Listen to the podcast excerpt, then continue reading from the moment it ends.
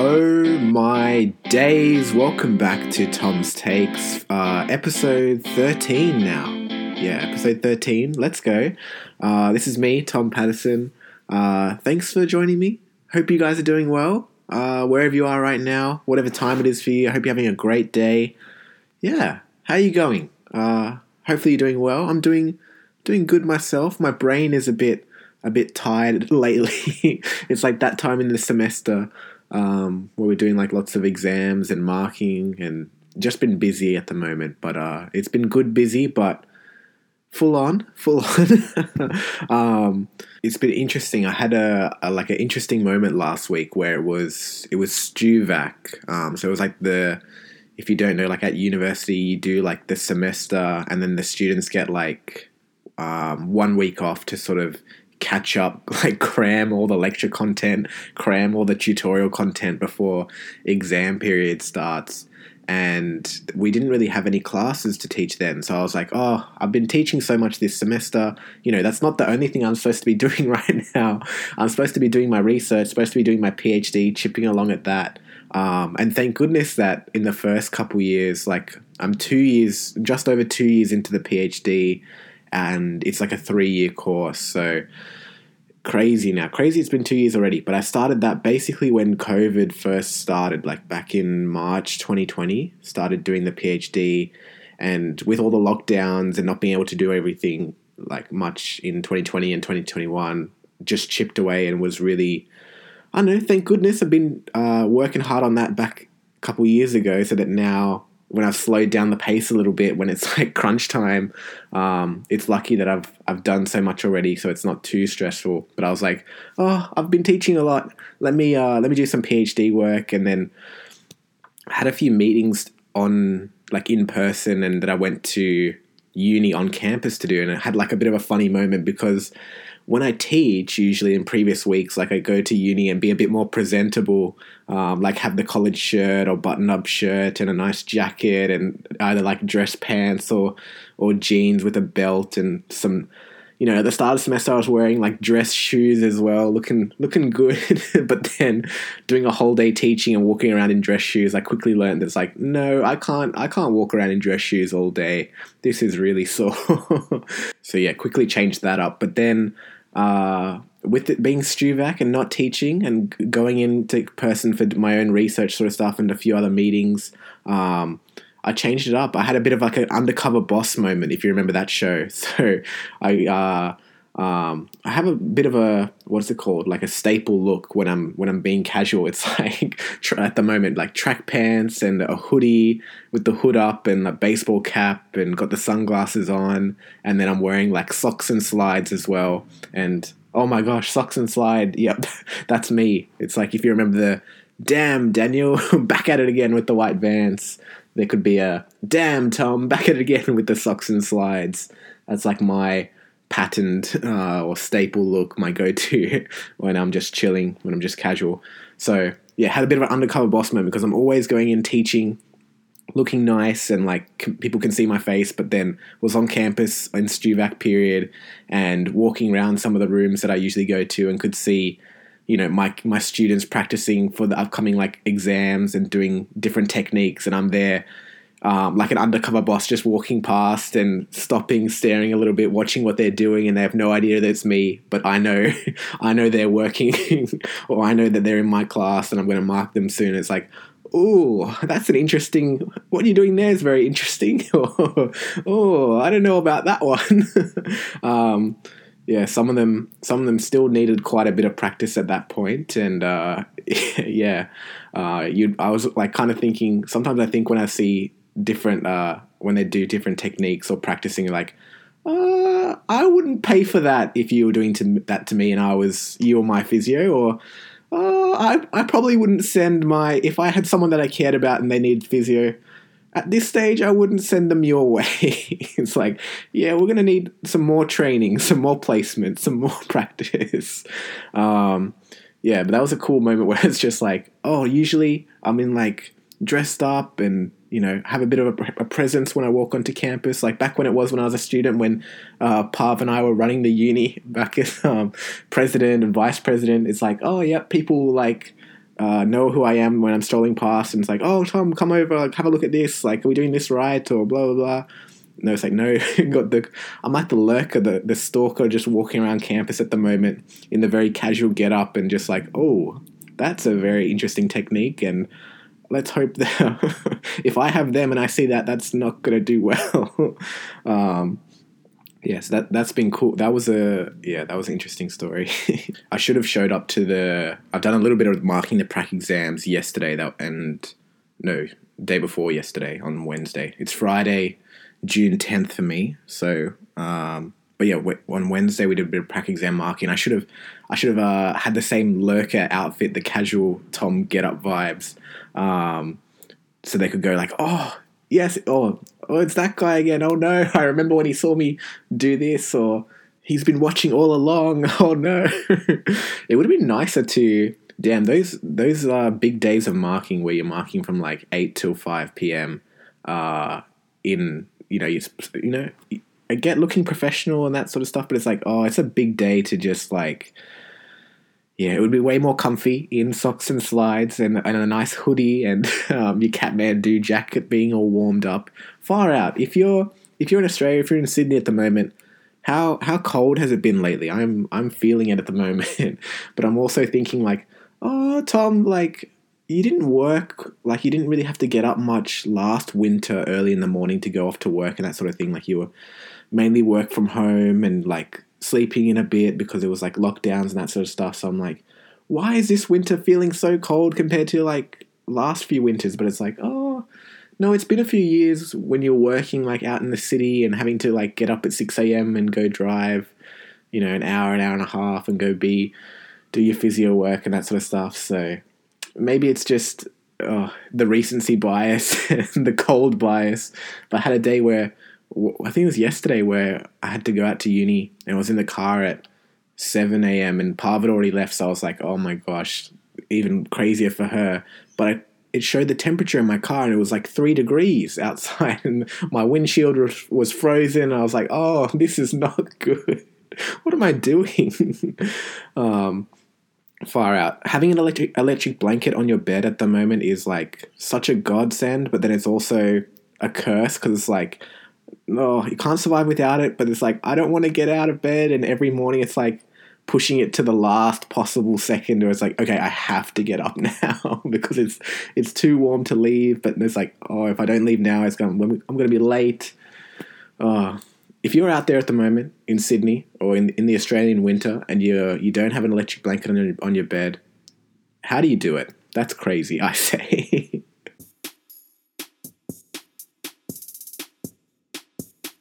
Just one more thing, I guess, that I've found interesting about the teaching at the moment, and just wondering if other people sort of think like this or at similar stages in their sort of job or career, where it's like, yeah, you're in you're in the sort of space or industry or the job that you wanna you wanna work in, but you're still sort of working your way up, or there's still like, you know, for me being like a casual uh, academic sort of thing just started this year with you said teaching like it's been awesome. It's what i want to do.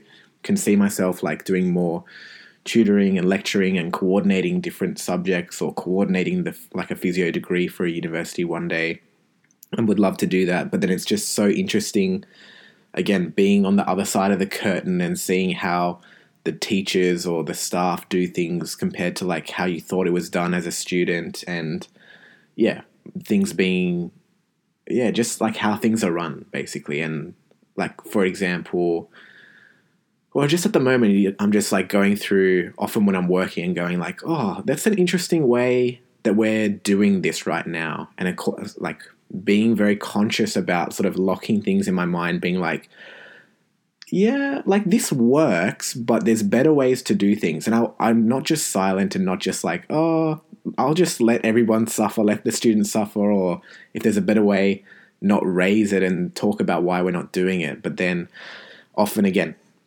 me coming in new, like for them not, you know, being the least experienced, sort of still working my way, you know, growing my voice, growing my like reputation and experience and showing everyone that you like belong here, that sort of thing. But it's like, yeah, I think here's a way that we could improve things if it's not like received that well, that's okay. But it's like, one day I'll be the one like coordinating this, or I'll have more of a voice, or you know, I'll be able to call the shots a little bit more, and just remembering. I don't know. I just don't like the whole adage or reason like we've just we've always done it this way, and we don't want to like rock the boat and it ain't broke, so don't fix it. Like I get that, but then it's also like, well, we can uh, you know, one day it might eventually get broke. So why don't we fix it or improve it so we can prevent that, or there's just better ways to do it. So I'm just trying to like, there's good things about um, how things have been done at the moment, and it's like, okay, I like that. I'll I want to keep that in place going forward. But then there's also like, why are we doing this this way, or who started it, or what? Yeah, what's the reason for doing it like this? And just trying to lock those in my mind and be like, okay, when it's my when it's my course or I'm coordinating it or I've been here for a longer time, yeah, things might be different. And there's just more effective or efficient or yeah.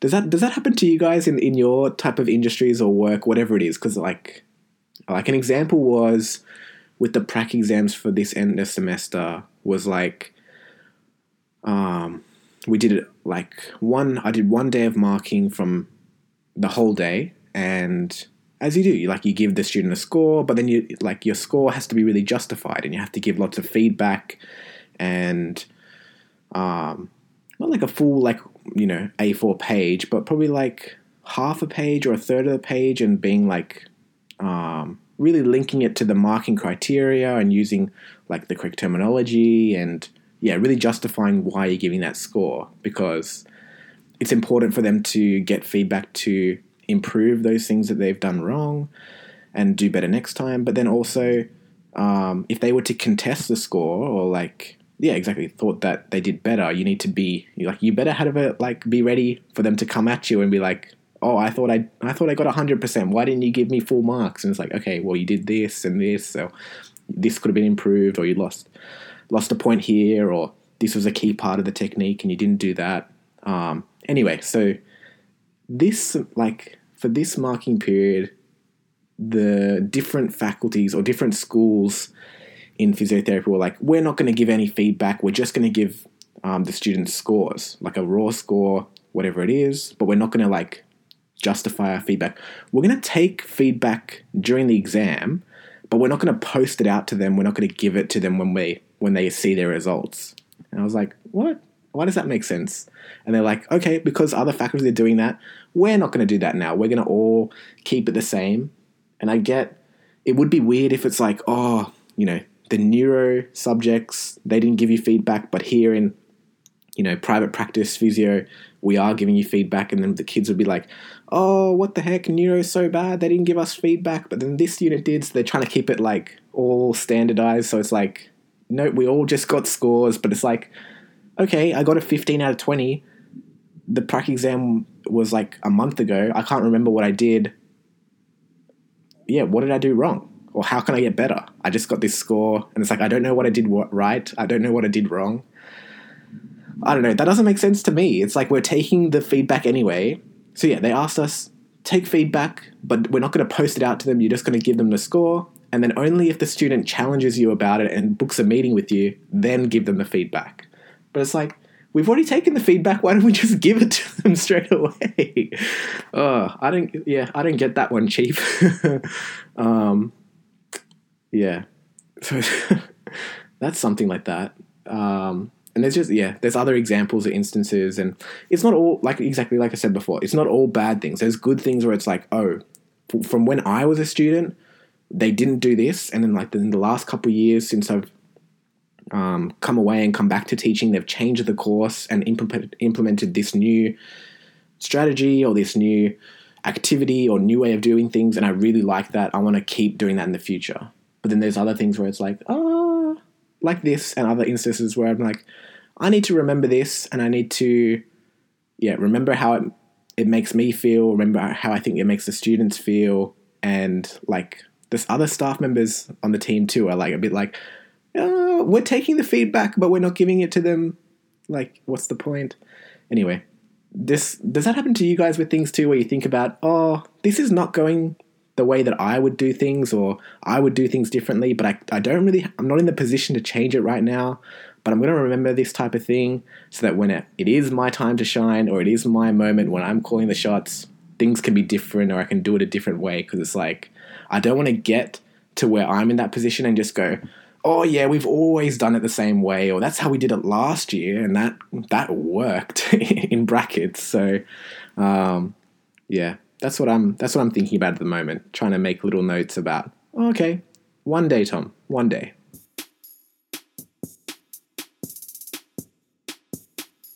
The last sort of noteworthy thing that's happened in the last week or two is that Pav and I had a nice like date night and went and saw went out to Vivid in the city and Darling Harbour and did half of Vivid and I think it, it goes until next Sunday. So it's I think the 17th or 18th of June is the last day that it's on. So I know there's supposed to be you look online and you look on like what's supposed to how many attractions there are and there's technically 47 different like vivid attractions across the map going from you know you can they tell you like the most optimal route of like how to see everything like starting from circular quay or like near the opera house and wrapping around circular quay going through the rocks going up towards like the harbour bridge and then coming around barangaroo down to darling harbour and down towards sort of um uh what's it called Say, like past like the chinese friendship gardens and yeah down towards that that way near like Chinatown's type type of area, I think. Yeah, that's right. Anyway, lots to do with Vivid, but yeah, had a good time. So we just did half. We did like the Darling Harbour Barangaroo sort of side, and I guess like a cool thing about Vivid that I noticed this year and maybe in previous years, but I think they've made it a focus this year is they're putting on more like Aboriginal and Torres Strait Islander, um, or have exhibits that have been put on by Aboriginal and Torres Strait Islander people, like artists, um, Indigenous artists, which I think is really, really cool. I'm super passionate about, and I love they're giving more opportunity um, to that group of people. That's really cool. Um, they're also doing like there's like an app that you can download um, that will like talk through different exhibits, like whether it's a, like a you know an artwork or a light display or you know an auditory sort of thing um, whatever the sort of exhibit is will give you a bit of background as to what it's trying to say or do or what the inspiration behind it was or who the artist is. And again that's really cool. Makes it more like interactive and to hear like different stories around it is really cool. Um, makes it more of like an experience. But and yeah had a good time. We're to go out and do the second half. To do like i said we went last sunday which was a great idea to do it because I've been seeing lots of like TikToks or Instagram posts where people go on like a Friday, Saturday night and it's so packed. It's like people just, it's like a mosh pit. Everyone's sort of shoulder to shoulder and yeah, that's a bit freaky for me. Anyway, we went on a, on a Sunday night and even went in a, a little bit late. We started at like 8 p.m. Um, yeah, just did like the Darling Harbour, Barangaroo sort of area of it and yeah, it was nice. Got some nice pictures. Um, I don't know, just like the best part, just hanging out with like your person, right, and having being able to chat and be in a nice place and see cool visuals and stuff. But I don't know what other people think, but it's like each year, maybe from like 2016 or 2017 onwards, I feel like Vivid has been like a little bit underwhelming. And I, I, feel like I'm sounding like the boomer. It's like, you know, back in my day, Vivid used to be so good and now it's trash. um, but back in my day, Vivid was so good. Back in 2016, 2017, I think Vivid has tried to like grow in terms of that it used to just be very visual displays. And now it's trying to do like multi sensory type of thing where there's things that you can look at, there's things that you can hear, and there's things that you can touch, and there's things that no, maybe you know you can't smell. you can't smell. There are smells out there, um, but not not because of it. um, but they're trying to expand it so it's more of like more sensory input and um, yeah, like a total like a whole body type of experience rather than just unidimensional, just like flashing lights or colorful lights type of thing. But maybe I'm just a moth, a moth drawn to a flame or due to one of those bug zappers where it's like pretty lights. That's what I appreciate most. And they had one year where it was just like a hundred meter tunnel full of like, um, yeah, this like semicircular tunnel, almost like you're on like a rainbow road type of thing where they're this big archway of uh, lights that you just walk through. And it's like, man, even if Vivid was just that, I feel like that beats anything that they've done since then. Um, I don't know. I just, what do you guys think? I think I really appreciate the the visual sort of stuff, and I don't know. I've been underwhelmed since four or five years ago, and I thought, oh, with COVID happening the last couple of years and it being cancelled, they really could have like come back and just gone like zero to a hundred, fully like thrown money at this, made it like a really really cool experience, and I don't know. I've just been underwhelmed by some of the exhibits where it's like, uh, meh, uh, okay, cool. It's not Rainbow Road or anything, and it's like. I think about near where where I live in uh, in Norwest, we have a Hillsong church, and I think definitely at Christmas, but even other times, maybe Easter as well. It's like, guys, forget Vivid, okay? Hillsong is the new Vivid. Hillsong at Christmas, that's the real Vivid because they have that um, light archway that's like a 50 meters through their car park. They've got these light up Santa, uh, like a Santa sleigh, and all these reindeers. They have these huge like crystal balls or like ball boils, multicolored, and all these like presents that are lit up and stuff. It's like really, really cool. If you haven't been there, definitely this Christmas go to Hillsong out at Norwest. I'm not I'm not trying to convert anyone, but it's just it's a great time. You have like some great photos. It's really cool. Uh, yeah, like exhibits, light displays, and it's like, damn. Even forget Hillsong. I've been to other people's, you know, just from uh, you know, touring Christmas lights and that sort of stuff in that sort of period uh, around Christmas, New Year's. It's like I've seen better light displays at just random people's houses than at Vivid the last couple of years. Shots, shots fired. The New South Wales government need to step up the displays. Like I said, I get what they're trying to do. They make it more like more of a sensory experience. Um, but yeah, maybe it's just a personal thing. For me, I'm more of like a visual learner and a visual type of guy. So, like a moth drawn to the flame, I want to see like a, a full bonfire. I want to see um like a bushfire that like then my eyes are like wide open. If I just see a little lighter or a candle, it's like oh that's okay. But I'm not I'm not flying towards that. um, one thing about Vivid though too, even though we went on a Sunday night, it's like um, there was still it was still busy and I'm glad that we went and started at like 8 p.m. and basically w- walked around till 10, 10.30, which was good. Um, I was thinking that one of the displays near Darling Harbour is like this light tower where it's got these circles around different poles, and it's kind of like a piano or like a xylophone type of thing. You tap on different circles up the pole and it makes a noise. But I was just thinking, like, oh, this is interesting display. Like, it's cool. They're trying to make it like more multi-sensory type of experience, but it's like, damn, hundred thousand people are like touching this every night, and I don't know. It's lucky that I've had COVID already, but it still makes me a little bit nervous because it's like, damn, if I hadn't had COVID yet, I would not be touching that. and it's funny because with each exhibit, there's like little vivid henchmen, these people in like red raincoats or red jackets that are there, just kind of like supervising the exhibit and making sure no one like messes with it or damages it. But yeah, so they're just like hands in pockets, just standing there the whole night with their little sunglasses on, like a little security bouncer outside a nightclub. it's just like watching everybody.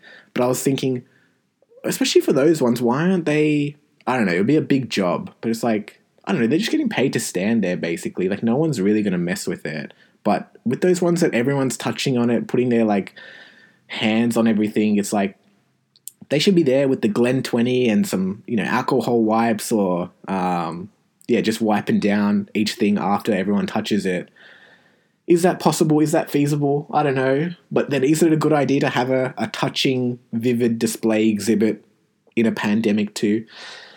I don't know. We are we are coming out of it and people are caring less now, but I don't know. I'm still a little bit of like, oh, don't stand so close to me. I'm not. I don't like being in big crowds, and even at the grocery shop, it's like, even at Woolworths or something like that, it's like, oh, yeah. Um, don't push your trolley too close to me, or don't stand too close to me, guys. I don't want you breathing on me. Um, it's funny, yeah. I, I really like the the social distance, the 1.5, two meters away. It's it's nice, and then yeah, I don't know. Lots of people can say, "Oh, it's it's good to it is good to see." Uh, no, I agree. It is good to see people out and about again and that sort of stuff. But I don't need to be in any mosh pits anytime soon. I don't need other people rubbing shoulders next to me or anything. So if you're not into that, don't go to Vivid on a Friday, Saturday night. Um, yeah, go on a weeknight. That, that that's a much better play. And we'll see. Maybe I'll come back and uh, we'll have done the second half of Vivid. We've done we would have done the opera side and the rock sort of side of Vivid this time, and maybe it's like, oh guys, I was wrong. It was fine. Uh, Vivid was good this year. There were some good exhibits, but just off the Darling Harbour side, there was the I called it like the cataract display, but it's not cataracts. It's like this um, macula. Di- no, oh. I need pub here. it's the macula or the retina. It's set up like the like the eye where it's got this like um, they shine like a projector onto this like wooden display where it's in like a what's it called? Like a, it's like a tube or like it's supposed to look like from oh i'm messing this up. I think it's the macula. Anyway it's like the eye where it goes from like big outside and then smaller smaller smaller um, into like a sort of a focal point.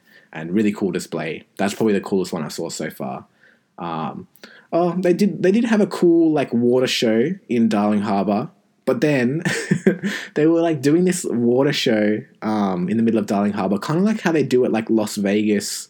Not that I've been, but like outside their casinos um, on the strip, they do those crazy like water and light shows. Because it's winter, the water's like freezing cold and it was windy. So every time the water would like shoot up from out of the water, it would like the wind would push it onto everyone who's watching in the crowd. It was like, oh my god, this is so cold, cold and wet. Just standing there watching this, and it's like, oh, this is cool, but I'm like really cold now. Come on, we've got to heat the water. That would be put the money heat heat the Darling Harbour. No, that would kill the ecosystem a little bit. what do you do? What do you do? Make more visual displays for Tom. That's that's what you need to do. anyway, I've talked long enough for that. Um, we will get into some sport, I swear. but hopefully, the second half of Vivid near the Opera House and the Rocks is cooler. Just, just uh, hire Hillsong to do Vivid. That's what I'm saying. I think they would do a very good job. They've, um, they've definitely got enough money to do it. I think. anyway, let's leave it there. Let's get into some sport.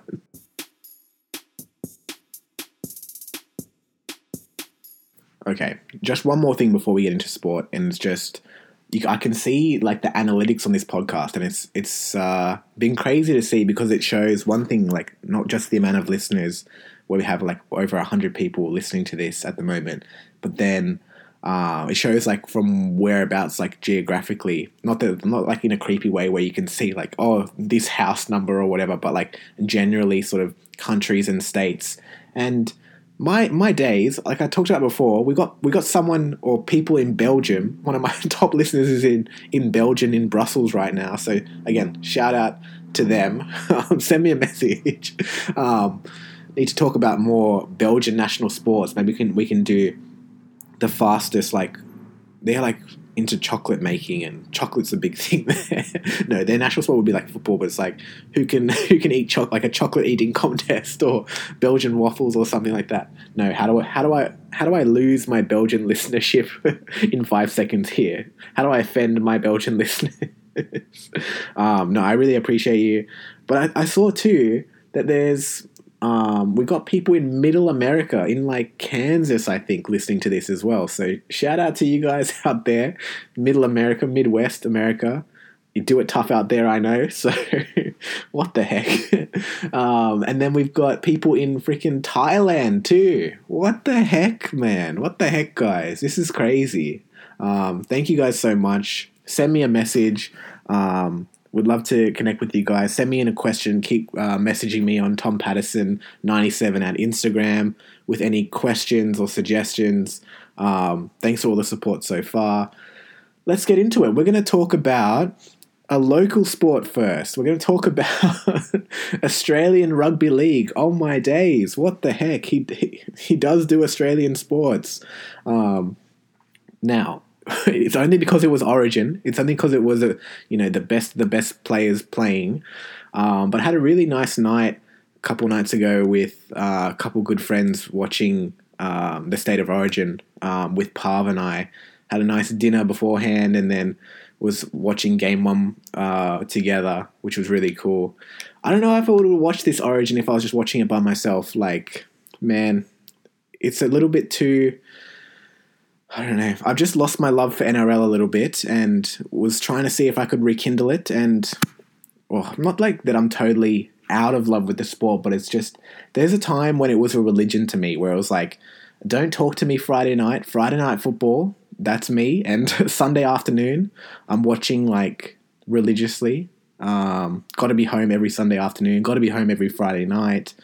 Um, like beg my mum, like let's go out to the pub or let's go somewhere where we can watch the football like on Saturday nights because it's not on free to air TV because it's on like Foxtel.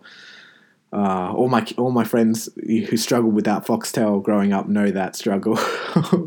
um, so yeah, watch game one man, it was it was intriguing. Um, what, just a few things stuck out to me watching it and like reflecting on this too. Before I like badmouth the NRL too much, um, I kind of like thought about uh, like s- some comments that Miguel said to me last week, and that um, I know he found it really cool that even though he didn't know much about some of the sports I was talking about, like basketball or NFL, it's cool that I'm still talking about and cool to listen to someone who's talking about something passionately and still cares about it and has interesting sort of views and um, you know when you go and talk to other people that do know about that sport you can like um, you do now know a few of the players or know the few things that's going on which is a really cool thing.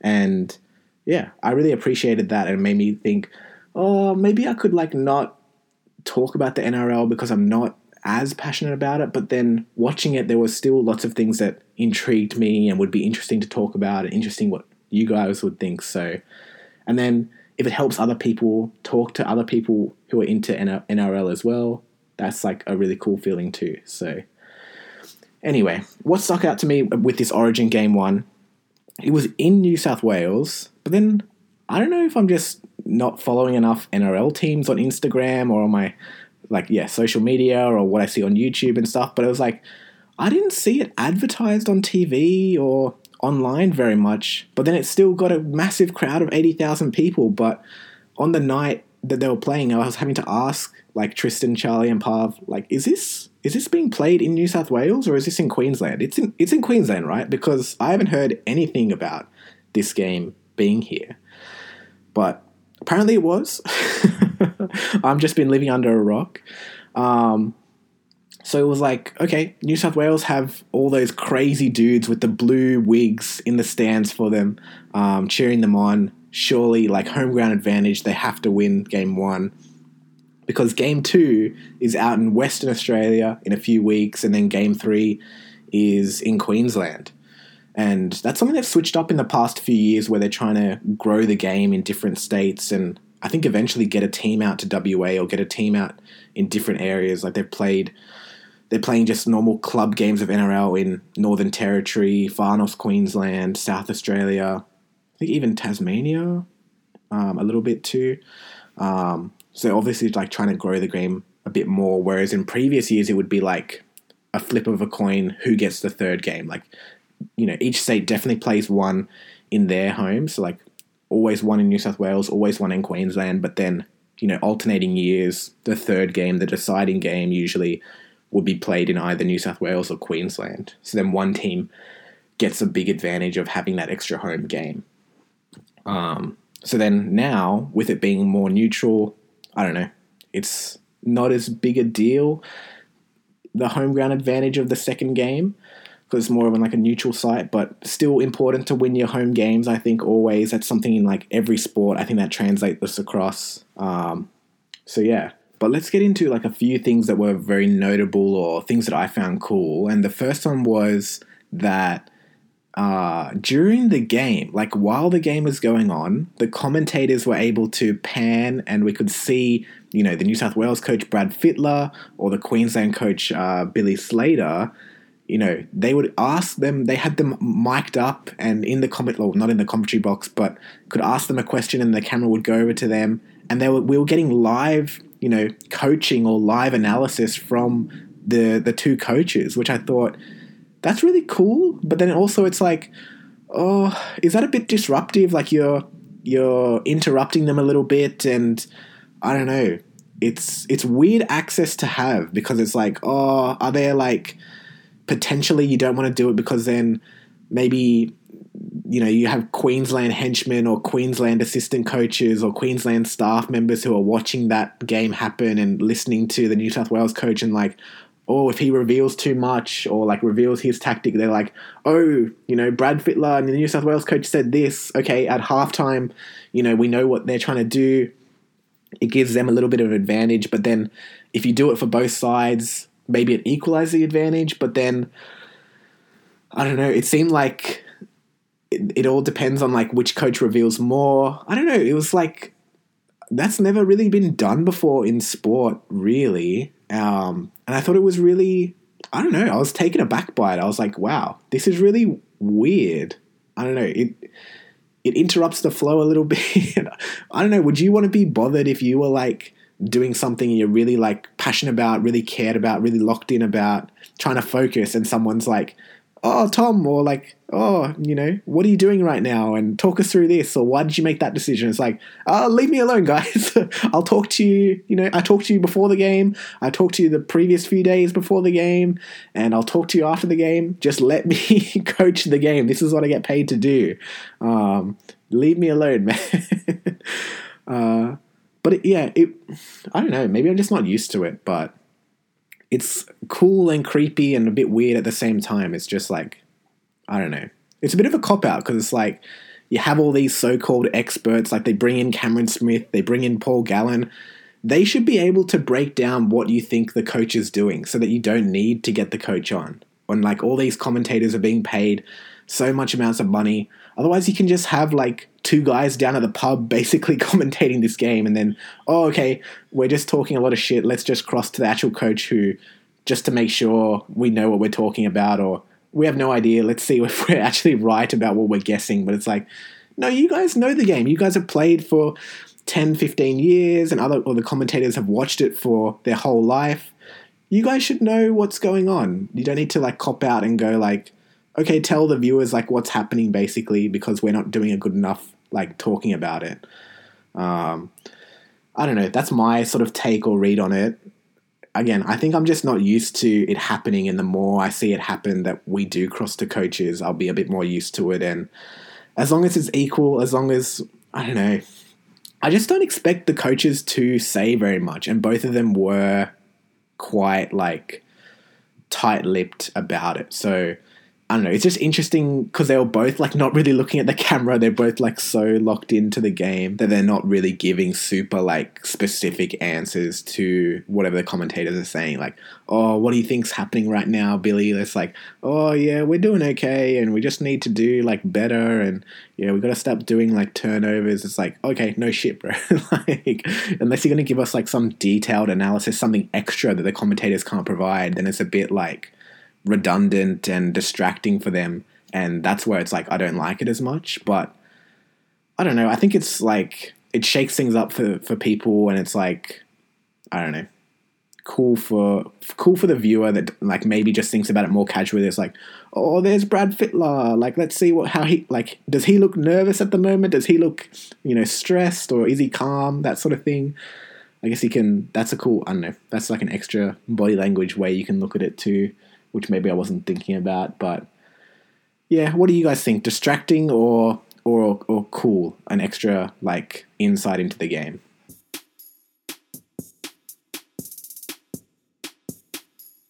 The next thing that sort of stuck out to me watching throughout the game was that in all of these bigger games, like the grand finals, origins, um, maybe like the international games where it is more of like the best of the best players, how the game is refereed differently. And I think it's the same for lots of sports, but I don't know how you guys find it, but it's a bit like frustrating to watch. And yeah, it makes me a bit confused where it's like, okay, you want to have a more physical game and there's bigger hits allowed, like, you know, people are allowed to basically shoulder barge each other and, you know, three people are allowed in the tackle, twisting legs and doing all this stuff. But then in a regular season game, like just last week or next week's game, you do those same hits. The same player does this exact same hit they would do at Origin and would get a penalty, be penalized for it, or be sin binned. But just because they're doing it in this game,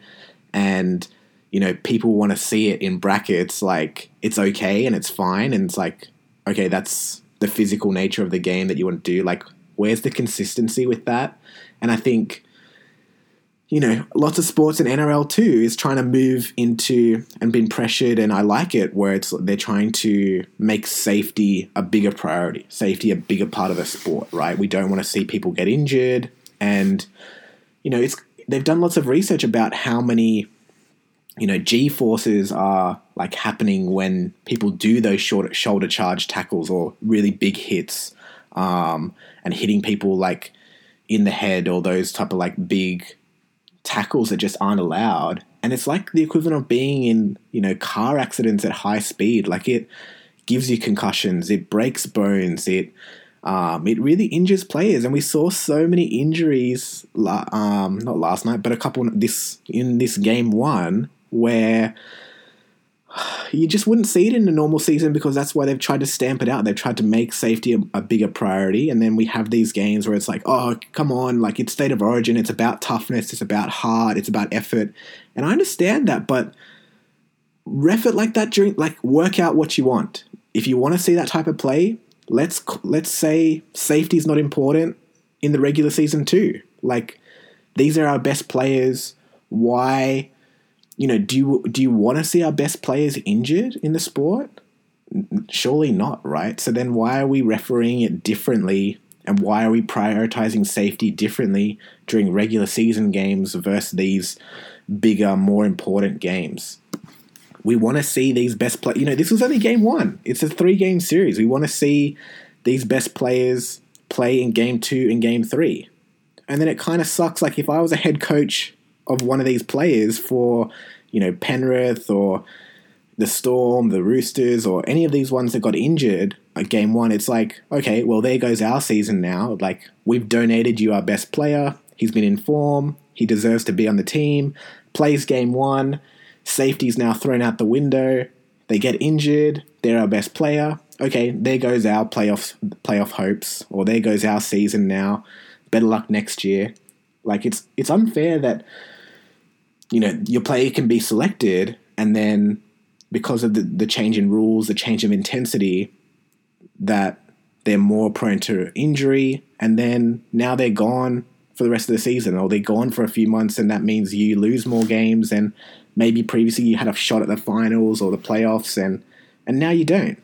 And I think it's because of that, the way that the game is refereed, which is confusing and sad to me to see, and it just doesn't make sense. Um, especially then with like the controversial calls that happen in the game, like they're they're not like refereeing properly the high tackles and yeah those big hits, but then they want to be really pedantic about obstructions, and then they call an obstruction against you know Junior Paulo, the New South Wales player, and deny him um, that first try in the early second half, I think.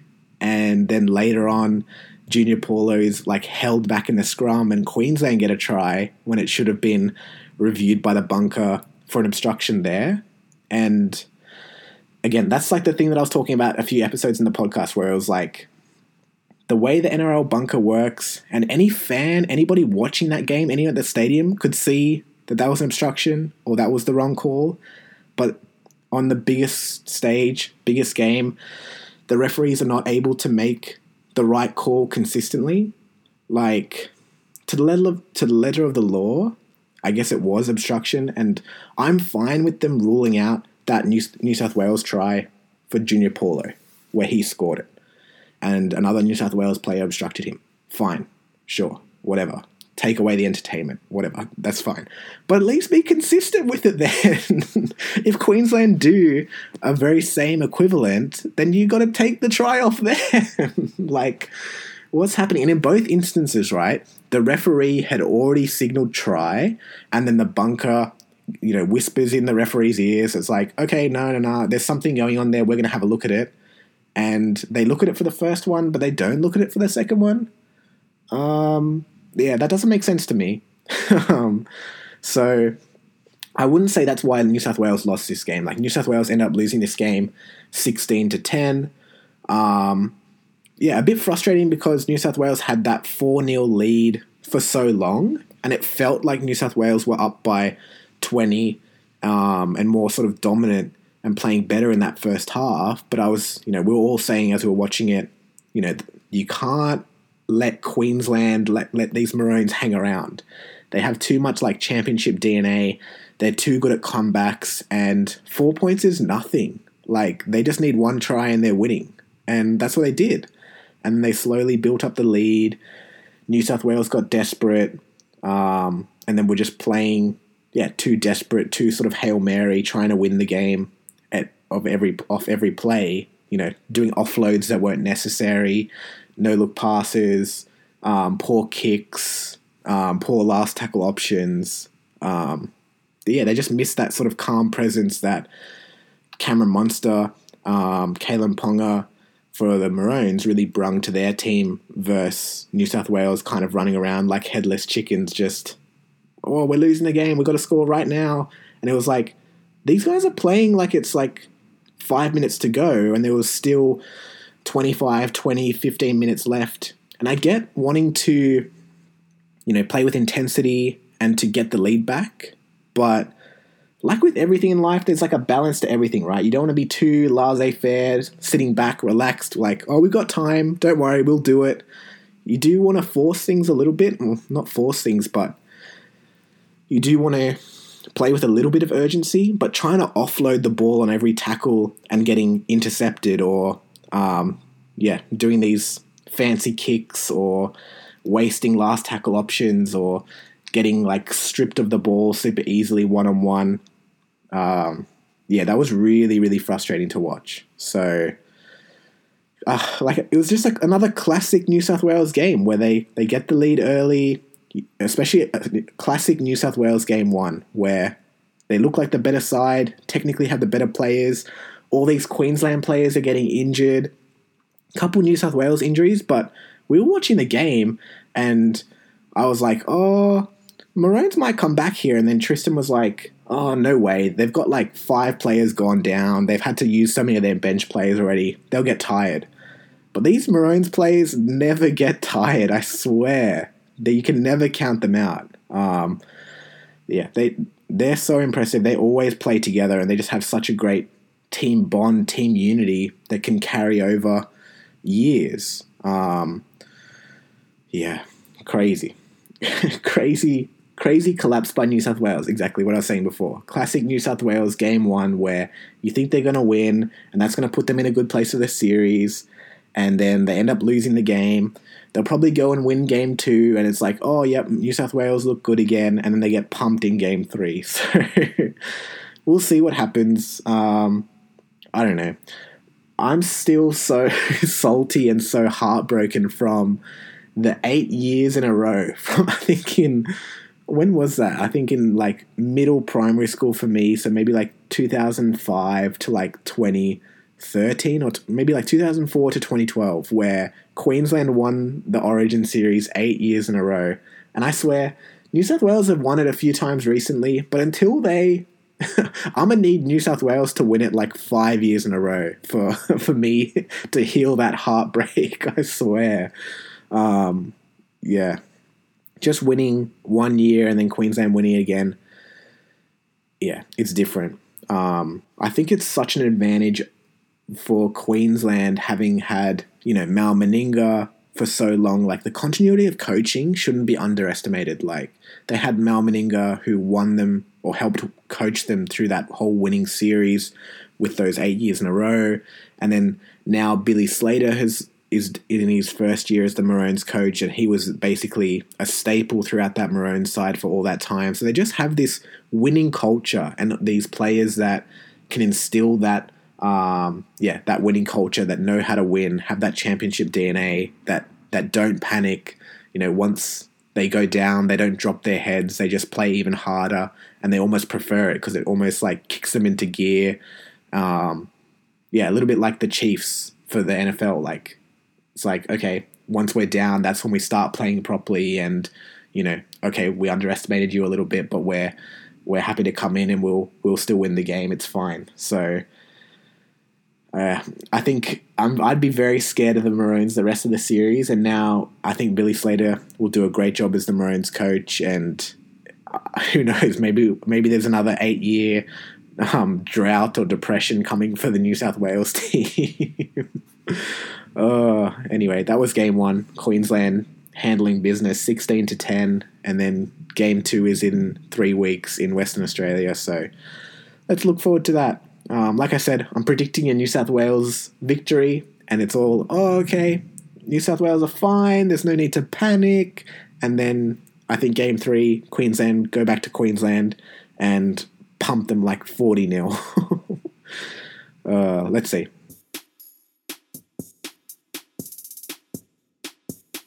Alrighty, let's move into some basketball now, and we're we're in the NBA Finals, baby. It's going on right now between Golden State, who's representing the Western Conference, and Boston Celtics, who are the um, champions of the Eastern Conference, and that's what the finals is. Like we got the the best of the West playing the best of the East.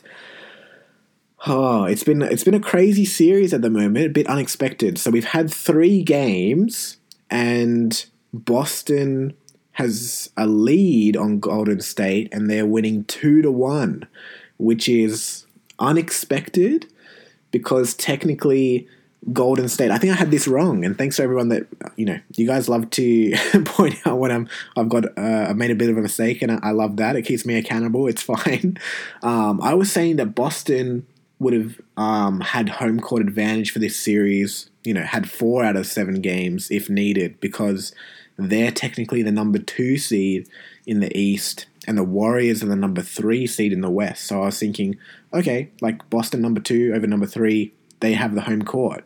But it actually works where um, Golden State have home court because they won more regular season games. They won 56 games versus the Celtics, I think only won 52.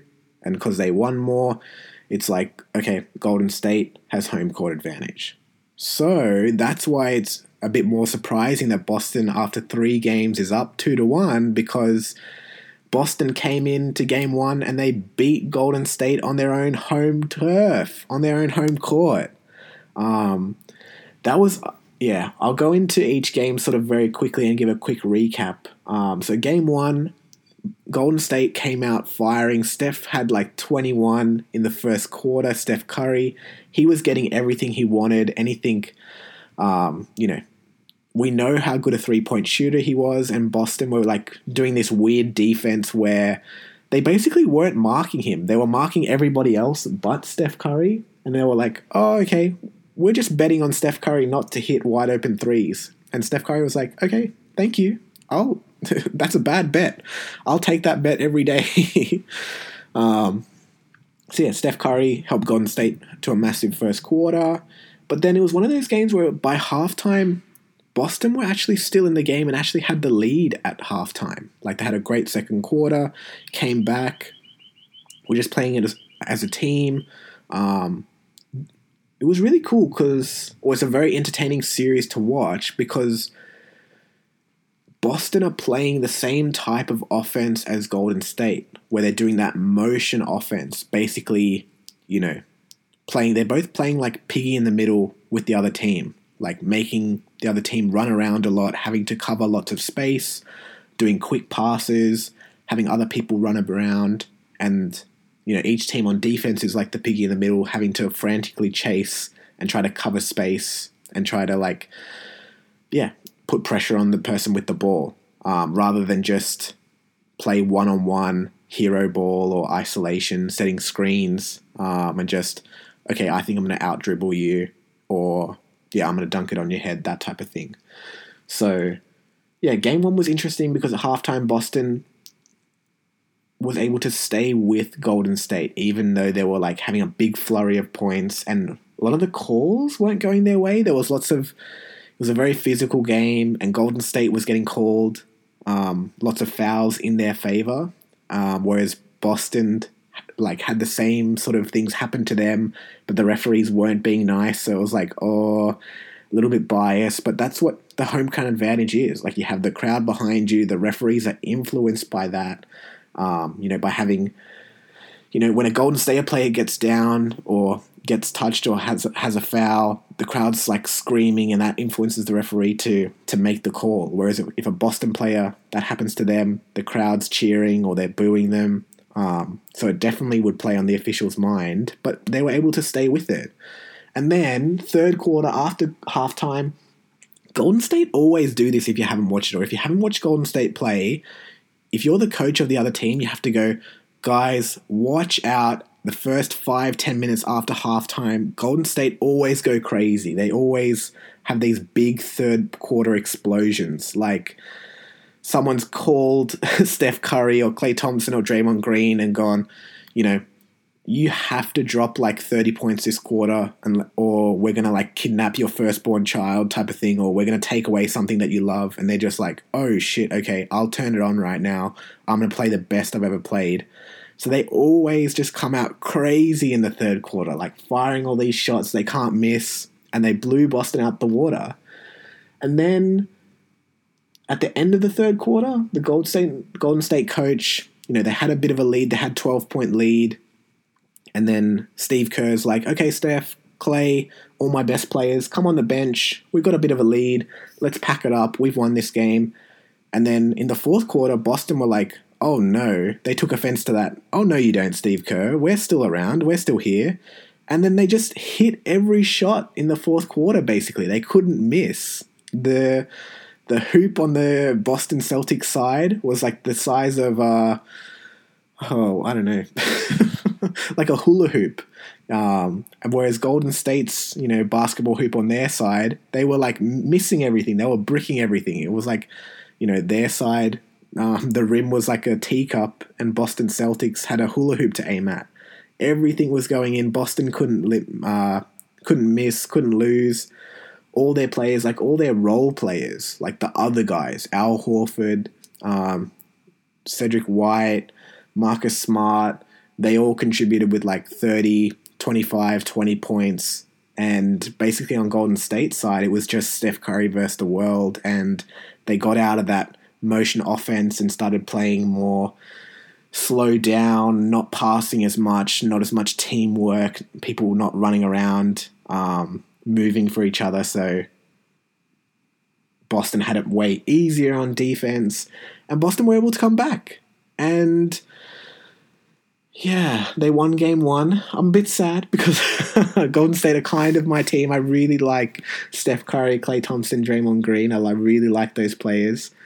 Um, not that I'm rooting against the Celtics because, like, yeah, like Part asked me the other day, like, would you be sad if Boston won this series? And I was like, no, I wouldn't be sad if they won because they would deserve it and I'd be happy for them. But it'd be, I'd be sad if Golden State lose just because I really like Steph Curry and Klay Thompson has been through a lot with like those two catastrophic, you know, ACL knee injury and the Achilles tendon rupture of the ankle, you know, and then he's come back to be a professional basketball player again when no one thought he could.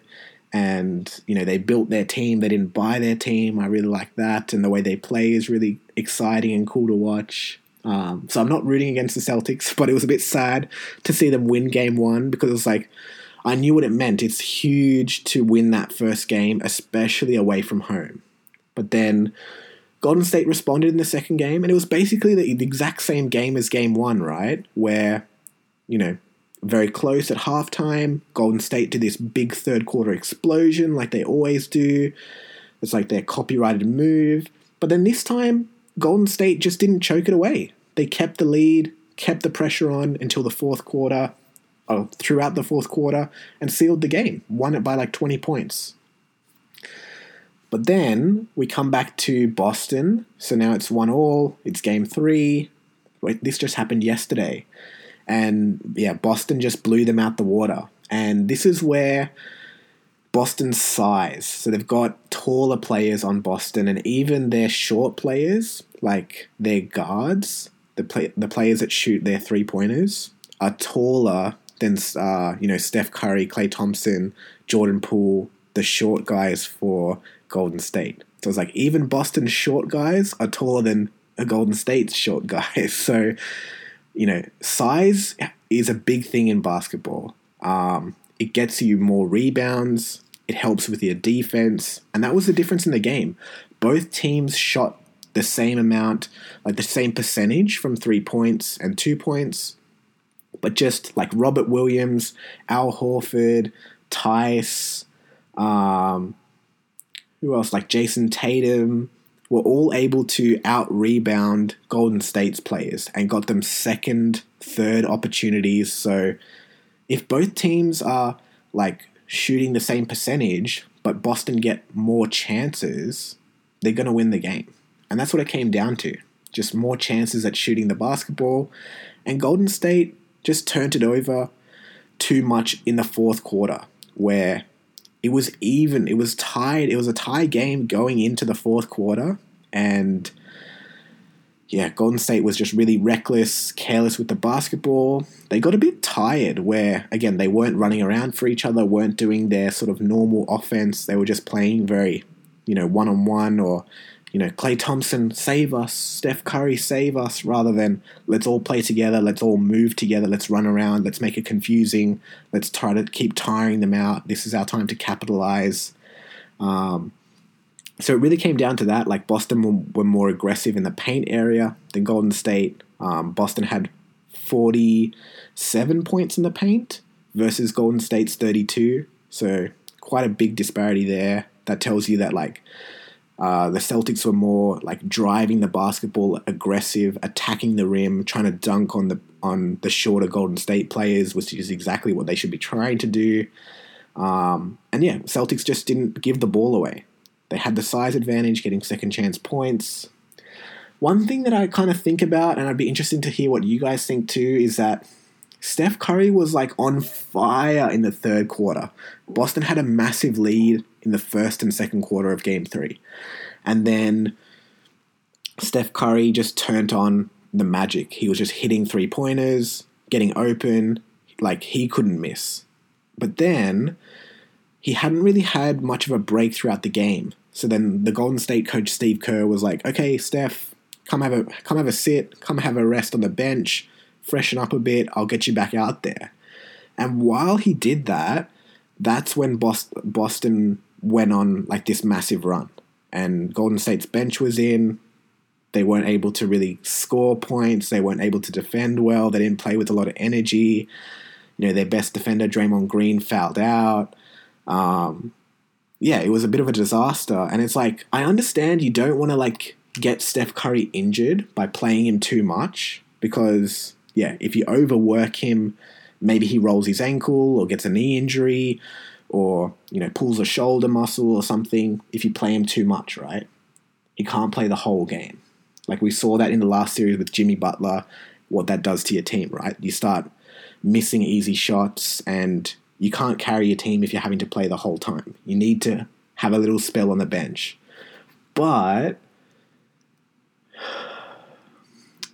I think it was a bad timing to give him a rest then because he was on fire, and then it's like he put, you know, put a blindfold on him and got him out of his rhythm. Like, you know, it's like if you're really locked in, like you're doing, you know, whatever you you know, the most productive time of the day is for you to do work, or you're doing an assignment, you're doing a test, and you're like finally in the flow of it. You're halfway through an essay, you're halfway through an assignment, or you know, fixing something, building something. You're halfway through it, and then someone says, "Oh, just you come over here, just sit down for a bit, have a break," and then try to come back to it when you're like in the flow of it, or you know you're an artist and you're painting something and someone says oh come on you know just stop there and come back to it tomorrow you're out of the rhythm and it takes you a little bit of time to get back into it. And i think that's what we saw in this game with steph curry is that he was playing so well but then got cold sitting on the bench and kind of had to get back into his rhythm warm up a bit again.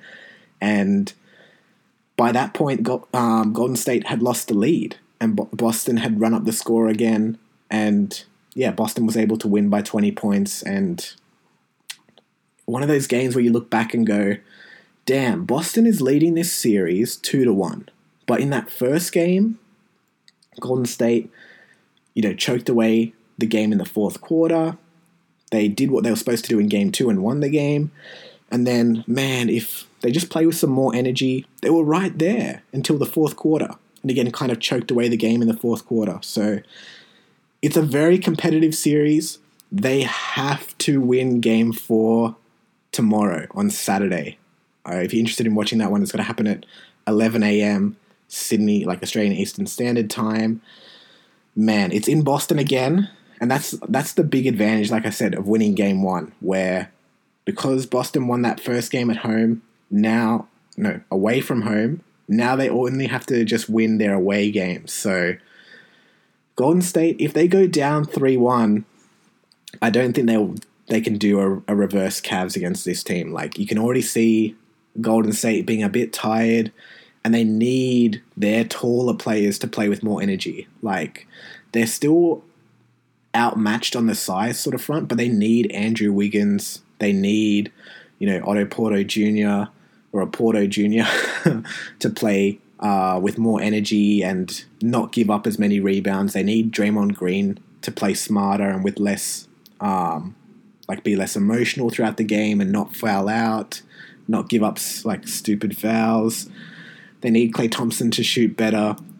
Like it's been amazing to see him return, and I really want to see him win the championship. But he's looked a little bit off shooting, like he isn't the same Klay of two, three years ago. I think he will find his feet, but he needs to find his feet sooner rather than later um, to get this championship.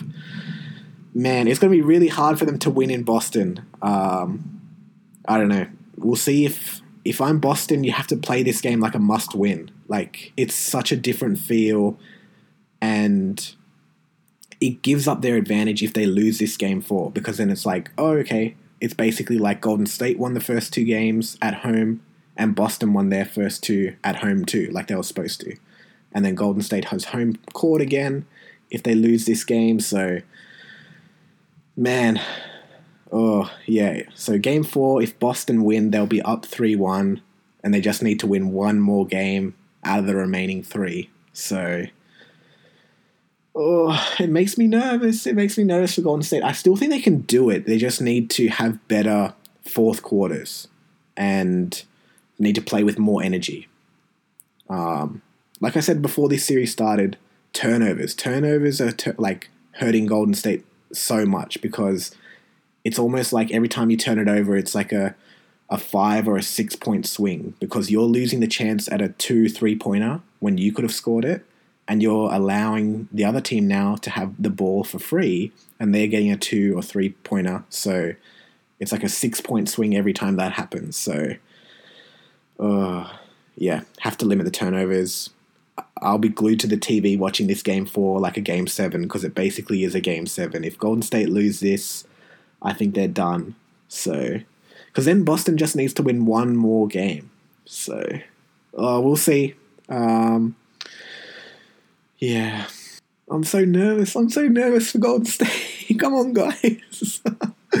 yeah, you can clearly see which team I'm trying to go for. Um, Pav, Pav, uh, she's going for the Celtics. I was talking to her about it yesterday. She thinks the Celtics will win because they're on that revenge tour. Like I was saying, that you know they took down the Bucks, they took down Brooklyn, they took down the Heat, all teams that have been in their way in the past, and yeah, it's a really cool story for Boston to win. And I'm like I said before, I'm not against it, but oh, man, I'll be sad. I'll be sad if Golden State lose.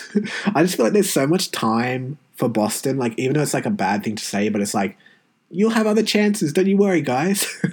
but for Golden State, I feel like they they don't have many more chances with this core group, like with Steph Curry, with Klay Thompson, with Draymond Green. Like, it will give them a lot of confidence and like put them back at the top on the pedestal again if they're able to win this championship. Whereas, if not, it's like oh, it just takes so much to to get there. But um, yeah, I think Pav is uh, also like a bit sad that like Phoenix Suns, like her team, didn't make it to the finals. So uh, we'll see. Hopefully, hopefully, uh, uh, Boston Celtics pull through for her. But uh, I'll be sad. Uh, we'll leave it there. Anyway, watch game four tomorrow. It's going to be fascinating. Very uh, telling who wins that. I think I think whoever wins tomorrow's game wins the series. Um, and not just saying that to, to create drama or anything. I think, yeah, like I said, if Boston win, they're going to win the series because they'll be up 3 1. If Golden State can win, I think it's a big sort of shock to the Celtics to go, damn, you've had like all the running and played so well, but, you know, it's still dead even with Golden State. And now they have their home court advantage back again. Yeah, I think that's a big blow. So let's see.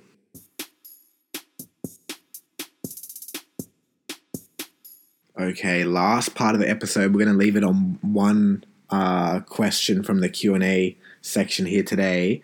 Uh, it's from George. Hi, George. How's it going? Um, thanks for writing in. He's asking, Tom, did you see that Pav's Avalanche have made it into the Stanley Cup playoffs? They're into the final match already. My question is Is Pav a psychic? Did she know this would happen from the start? Uh, thanks, George. I think Pav is a little bit of a psychic. That's kind of crazy, eh? Her Colorado Avalanche have just swept the Edmonton Oilers um, in the West. So Pav's Colorado Avalanche, who she picked from the very start of the playoffs, I swear she doesn't know much about hockey. Um, knows enough, but you know she, not, she doesn't watch it regularly. Hasn't been watching the Colorado Avalanche actually play, but she picked him. She, they're in the finals. Um, thank goodness. Hope like she she might have cursed the Phoenix Suns, or hopefully she curses the Celtics. But her Avalanche man, they've been going well. And then my team, the Rangers, who I said, who I've kind of piggybacked onto on the East, they they were up early against the Tampa Bay Lightning uh, in the East. They were they won the first two games, and now Tampa Bay has won the next three. So now Tampa Bay is leading that series three to two.